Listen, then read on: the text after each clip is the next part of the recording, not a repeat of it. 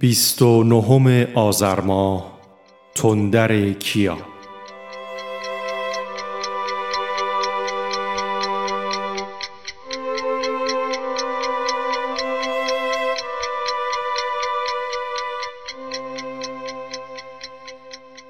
عباس شمس الدین کیا در سال 1288 در تهران چشم به جهان گشود. پس از تحصیلات مقدماتی در ایران در سال 1311 به فرانسه رفت و پس از هفت سال با اخذ مدرک دکترای حقوق در 28 فروردین 1318 به ایران بازگشت. او می‌خواست ادبیات قدیم را از بنیاد واژگون کرده و طرحی نو در اندازد. تندر کیا سالیان سال زبان فرانسه خوانده بود و در جامعه پیشرفته و در حال تحولی چون فرانسه دیده بود که شاعرانش بخشهایی از دو واژه پروسه و پوام را برداشته و کلمه ترکیبی پروام را ساخته و آن را به عنوان نوعی نصر آهنگین کردند.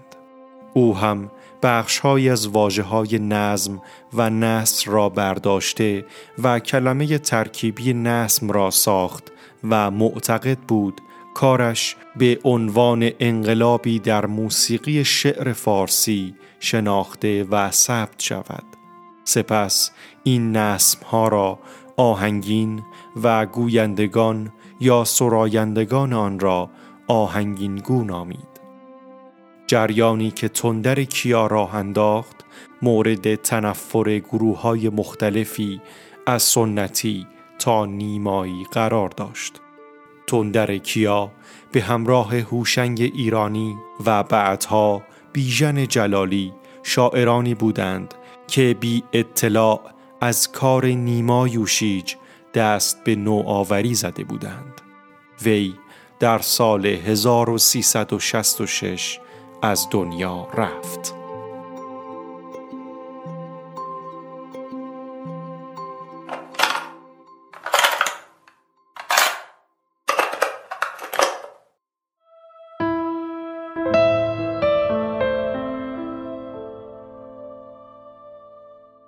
غروب آفتاب فرو رفت آسمان سرخ و سیاه شد.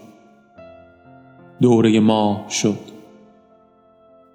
من هم به آشیانه می روم و خاموش می شوم. شب است و نیستی. حق حق. ای همیشه هست مرا بیامرز. ما آمد روی البرز.